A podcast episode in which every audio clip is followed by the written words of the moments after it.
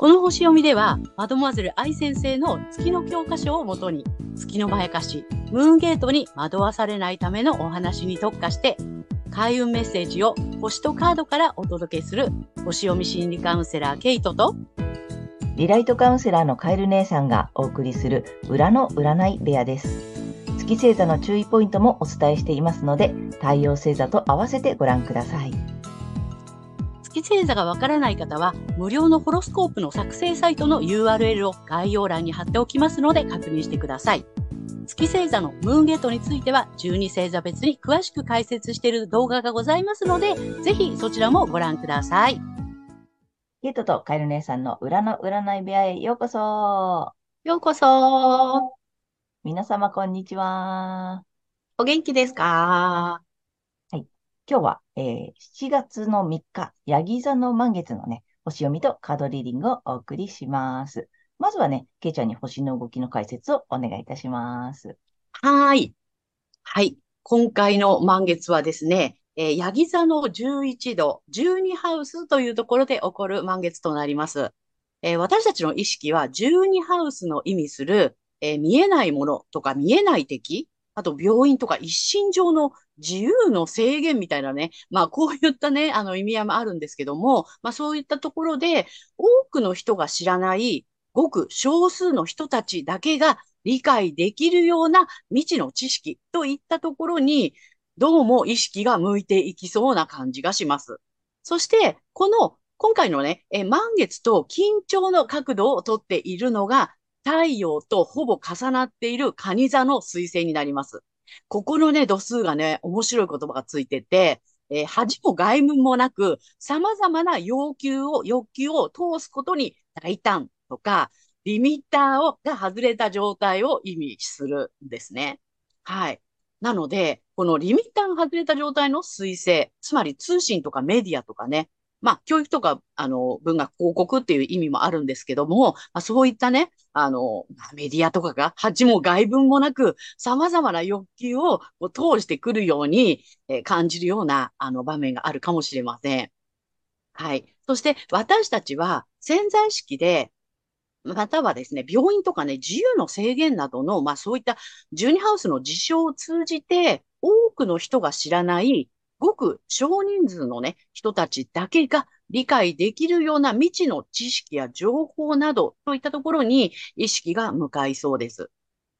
で、それによって様々な違和感とかね、葛藤、場合によっては不快感や恐れっていうのを感じるかもしれませんが、えー、これ木星土星がこの月と太陽にそれぞれ調和的な角度をとっていて、幸運の小三角形と言われるね、小さな三角形がね、え形成されています。で、さらに、ゆりかごと呼ばれている、このね、救いの手が差し伸べられるとされる特別な配置もできていますので、まあそういったところでね、あまり心配しすぎなくてもなんとかなるかなっていうような感じですね。はい。そして個人的には、無意識的に馴染みのない専門的な知識を追求したいというようなまやかしにとらわれてしまうかもしれません。はい。で、まあ、前回のね、新月で、あの、環境に依存しない生き方への変換だとか、より大きなチャンスを求めてチャレンジすることっていうね、それをスタートしまさ、しなさいよっていうふうにね、促されて、で、今回は、まあ、義務、働き方や、えー、健康なエリアにある太陽に、まだ誰も見ていない新たに生まれてくる可能性を、えー、育てていきなさいと。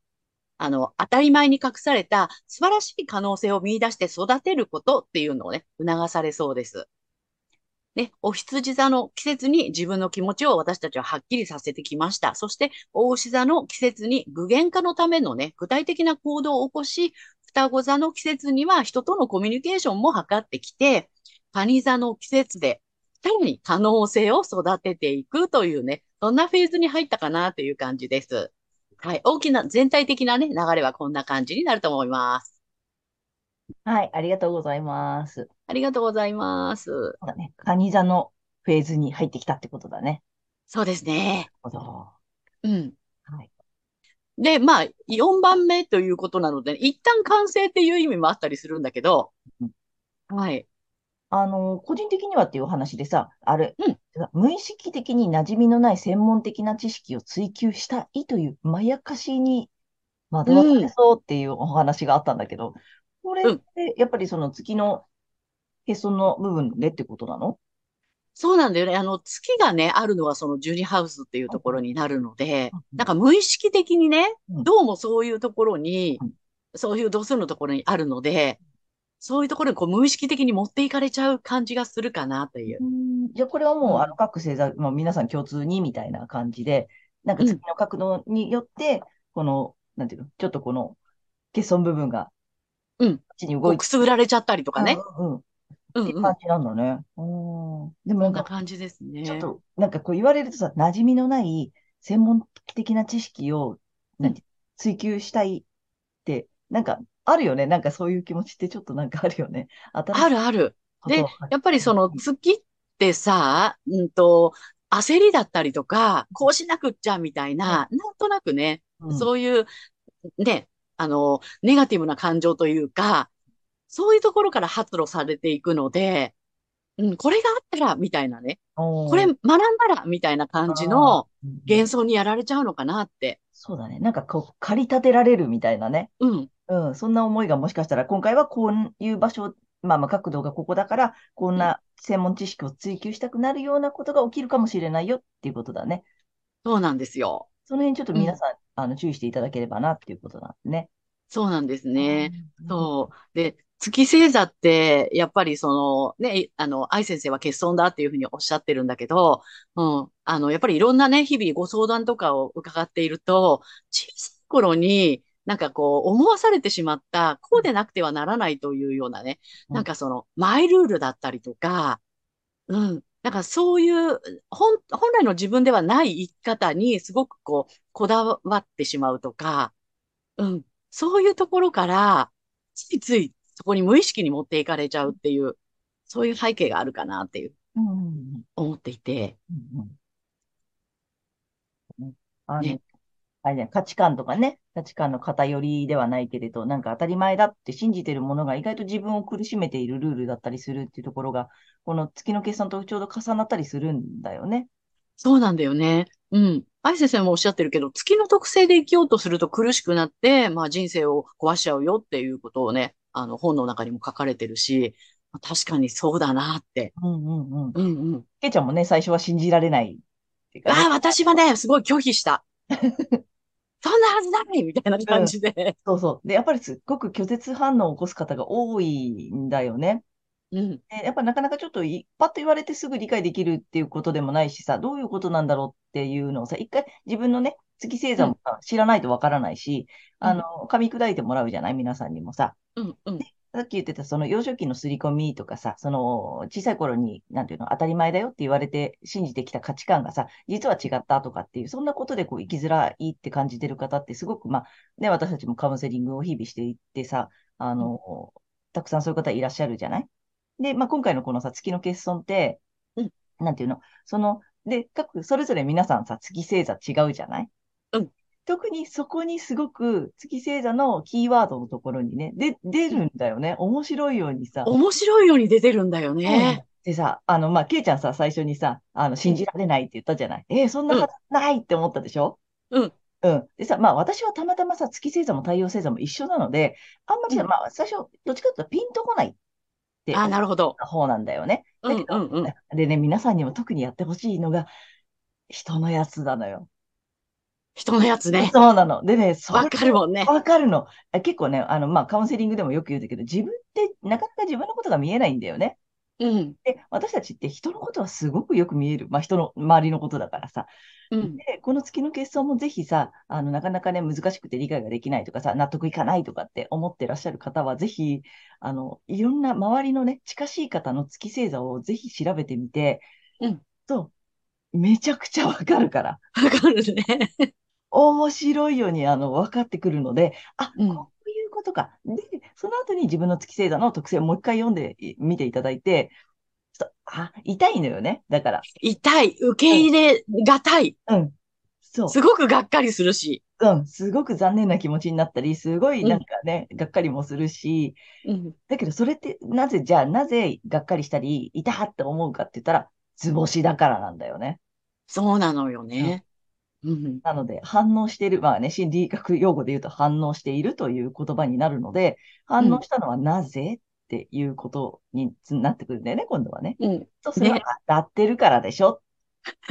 はい、言われたくないことは、そんなはずないのに、ここまで頑張ってきたのにっていうのがすごく、なんていうの、心のうん。中で騒ぎ出すから、そんなうん。はずないとか、その反発的になったり、受け入れがたいって思ったりするのは、まあそういうことなんですよ。っていうそうなんですね、ね。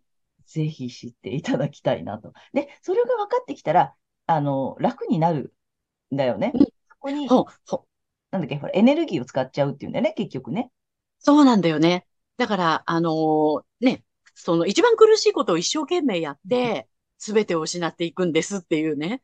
うん。まさに本当にそうだなって。そうそう。だからなんかそれがなければならないとか、できなければいけないとか、まあそれね、月星座それぞれのキーワードがあるので、いろいろあるんだけど、それすら、それだけが手に入れば幸せになれるはずなのにって結構思ってる方多いじゃない？そうなんだよね。それに全てのエネルギーを費やしてしまうから、結うん、局他のことがさ、なんていうの？他にいい面とかいい長所とかたくさん持ってたりね、もうましてや太陽星座の良さをめちゃめちゃ持ってるのに、それを活かしきれずに、その月の欠損の部分ばっかりを追いかけて、なんとか手に入れようと頑張ってるうちに人生が終わっちゃうよって言ってるのが、まあ、あの月の欠損の大きなゴールみたいなね。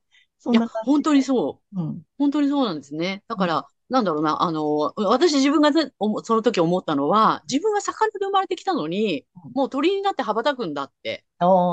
鳥、鳥なんだから空をね、大空を飛びたいんだって。うんうん。飛ぶために頑張ってるんだって。うんうん。うんうん。で、まあ、なんとなくね。う。うんん。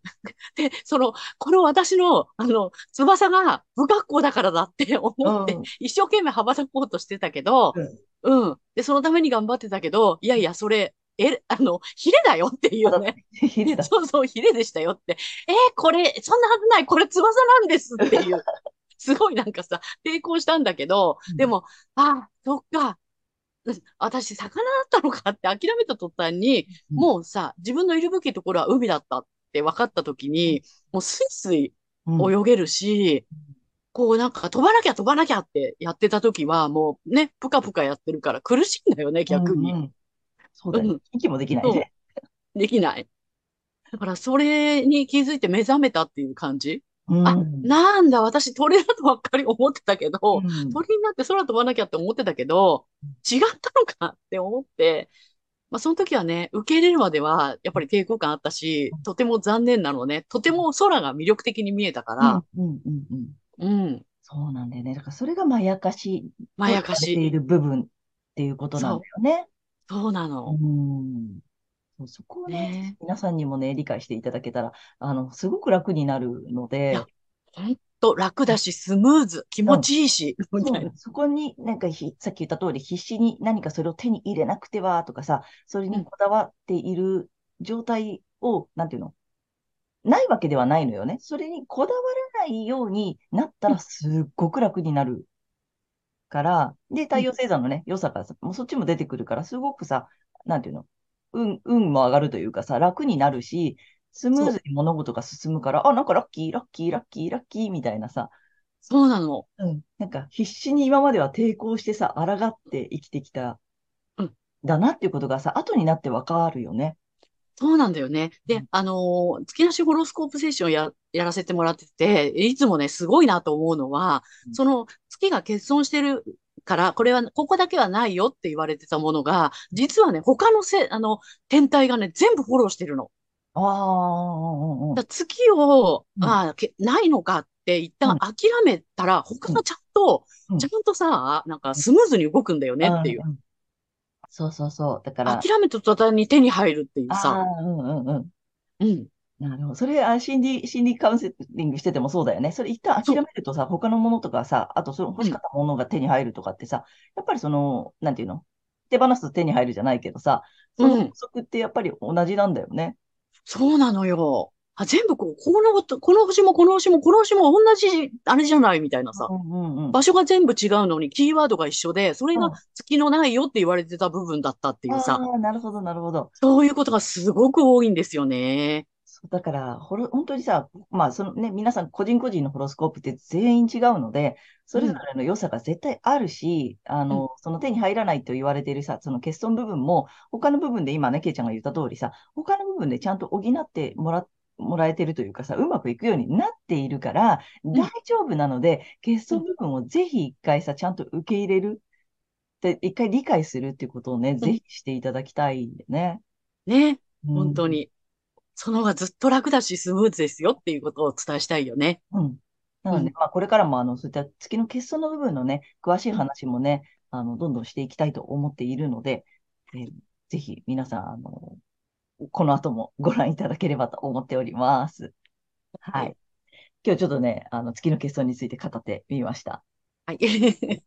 ということで、じゃあ、あの、さらっと月星座さん、そそれぞれのね、星座さんに行こうかなと思います。はい。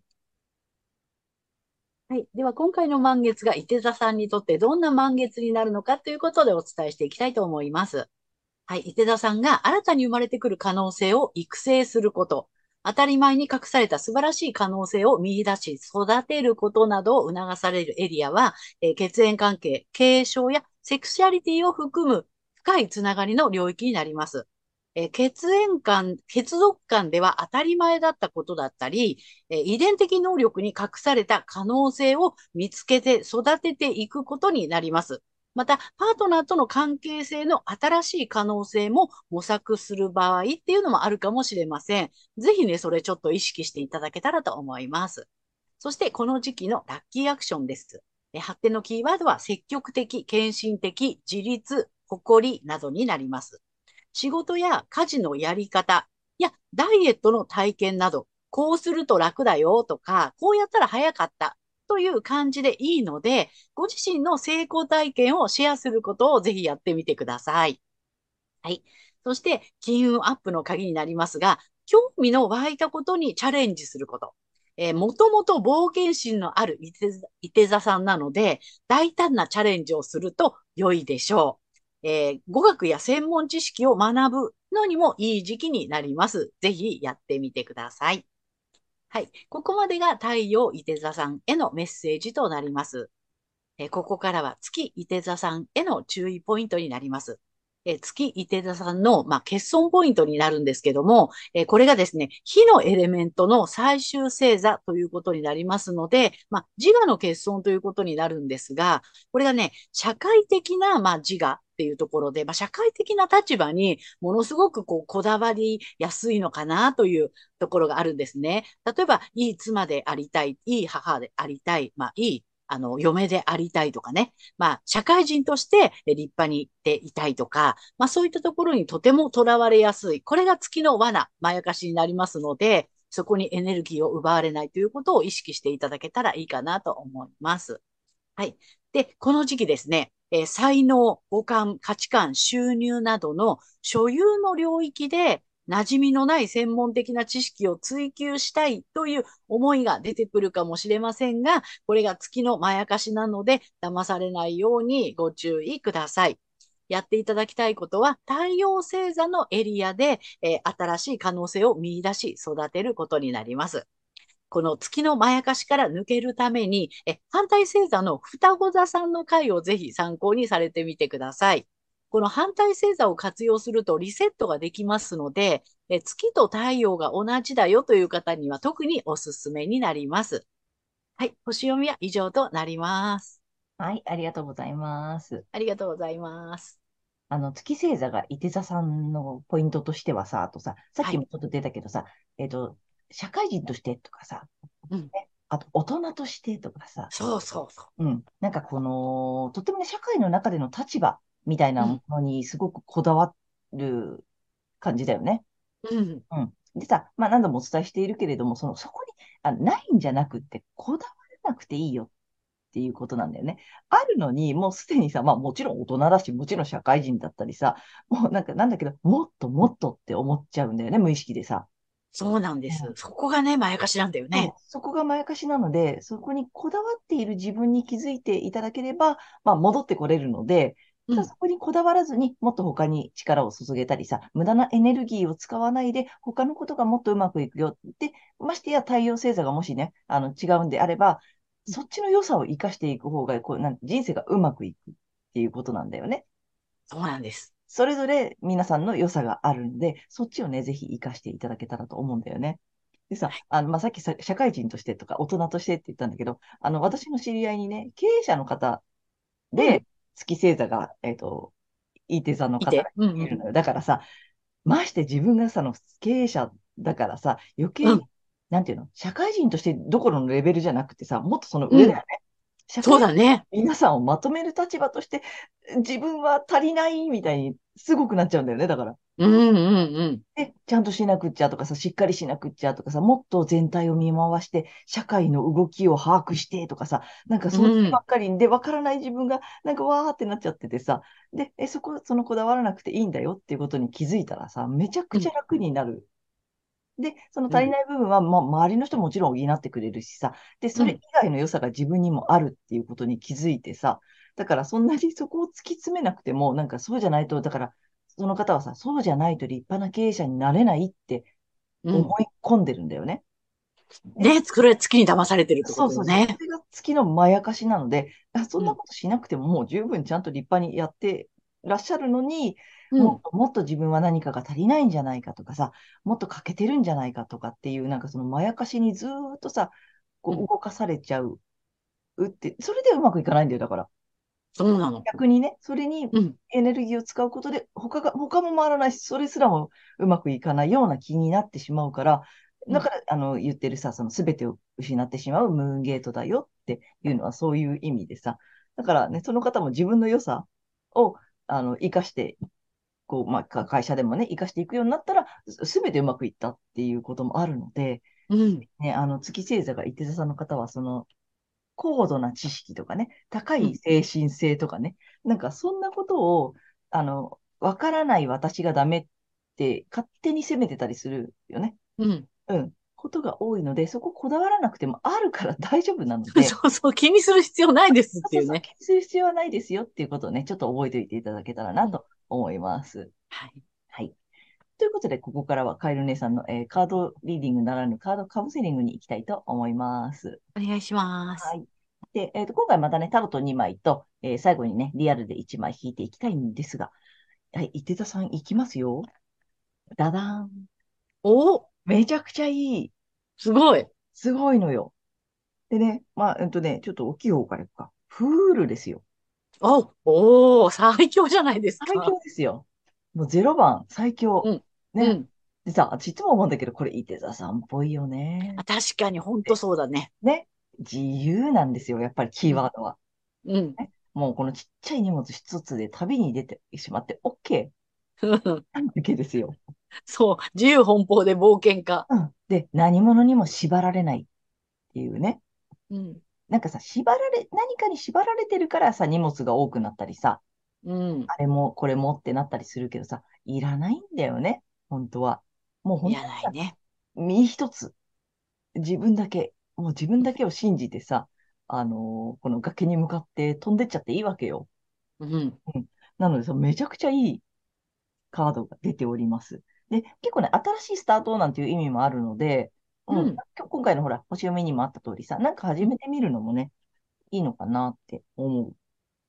あとさ、あのーフリーランスとかね、あの、自由のカードだからさ、あ仕事でうん今フリーランスとかも始めてみるのもいいし、あの、対人関係だったらさ、あの、人に振り回されないで我が道行っていいよっていうことだったりもするので、めちゃくちゃいいの来てます。ね。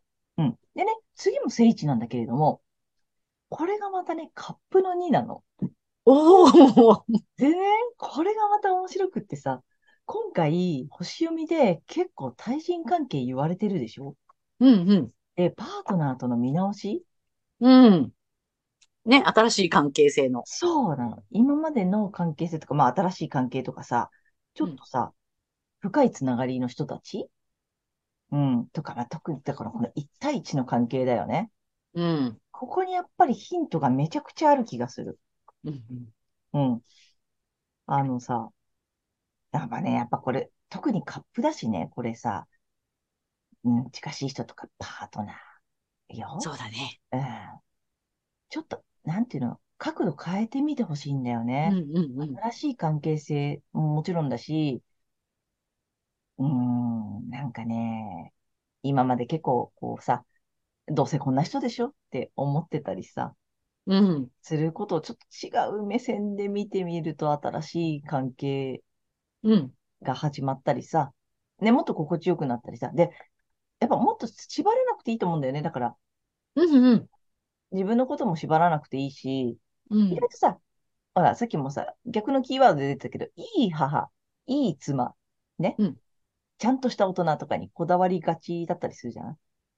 うん。じゃなくて、もっと自由に、本来、そのさ、十二星座一自由なさ、うん伊手さんっぽく振る舞うことで付き合っていく？うんうんうん。なんかそのままの私で付き合ってみることで新しいうん。性が見えてきたりするのかなって思ったの。めちゃくちゃ、ね、よ、うん。より良い関係性っていう感じだよね。うん。なんかもっと良くなるようん。っていう感じ。だから、そのポイントって、なんか自由に振る舞うこと？うん。うん。なのかなって思った。今回、だからうんパートナー、結構ちょっと今回、ぜひぜひ。まあ、もしね、いらっしゃらない方は現れる。ああ、いいね。ね。で、そのうん。現れるポイントって、だから自分らしく振る舞うことよ。そうですね。そのね、なんか型にはまったさ、常識的な私じゃなくて、なんかもっともっと自由に好き勝手、まあそれこそ好き勝手やってたら、それに見合ったさ、素敵な人が現れるっうん。ていうことかなうん。思います。はい。で、3番目ちょっとねリアルにまた行こうと思います。これ集合無意識にね、ダイレクトにアクセスしてますからね。ですよ。まあ、つながってるのよ、みんな。そね。で、まあ、特にこれでいて、いて座さん向けにということでね、一編を送っておりますので。はい、今回もちょっとジャンピングが続いておりますが。う。うん。お、来た来た。はいはい。お、ちょっと2枚来たから2枚いくね。お、おお、ラッキーだからね。はい、ダダン。お、うん、2枚来てます。あ、これね、あれだね。おーいいね、いいね。ちょっと1枚、あの、お祝いの祝いの竜と書いて、祝竜さん。ねあ、すごいな。とね、あとほら、頭がいっぱいあるやつ。くず竜さん。うんうん、小鶴さん。うんうん。ね、9個あるやつね。でね、意味がね、あ、すごいよ。くず竜さんはね、壮大なゴールの始まり。あら、いいじゃないですか。こっちも似てるよ。祝竜さんもね、喜ばしい未来に乾杯。そらそうだよね。お祝いだもんね。ね。もう乾杯しようよ。ゴール。あの、素晴らしいゴールが待ってるしさ、もう今から乾杯して予祝ですよ。よろしくですね。予祝 OK。うんで、本当だから自由でいいよ。大丈夫。好きに飛び立って OK。うん。で、なんか、あとね、パートナー、ぜひね、見直していただいて。まあ、新しいパートナーっていう意味もあるんだと思うんだよね。うんうん。うん、それでもいいしね。なんねか、近しい人とのね、あの、うん関係性をちょっとね、見直して、自由な人生に向かって壮大なゴールを、ぜひね、ああ、素晴らし目指してください。いいね。い。ね、いいね。ということで、カエル姉さんのカードカウンセリング以上となります。ありがとうございました。えーということで、今回は、えー7月3日、ヤギ座の満月から、えー7月17日までのね、えー星読みとカードリーディングをお送りしました。で皆様、あの、先ほども申し上げた通り、ご自身のね、まず太陽星座ご覧になっていただいていると思うのですが、月星座も調べていただいて、そのね、注意ポイントもぜひご覧になってみてください。で、またね、月のまやかしから抜けるために、反対星座も結構効果があるので、うんぜひね、そちらの動画もご覧になってみてください。ということで、えー、けいちゃん、次回の放送は？はい。えー7月18日、蟹座の新月となります。はい。ということでね、あの、皆様、チャンネル登録とか、グッドボタンとか、たくさんご覧になっていただいてありがとうございます。励みになりますのでね、今後ともよろしくお願いいたします。ありがとうございます。はい。私たち二人の個人鑑定の、えー詳細やブログ、公式 LINE などの URL は概要欄に貼ってありますので、ぜひそちらの方もよろしくお願いいたします。はい。ということで、えー皆様、素敵な2週間をお過ごしください。また次回ね。ありがとうございました。はい。ご覧いただきありがとうございました。またね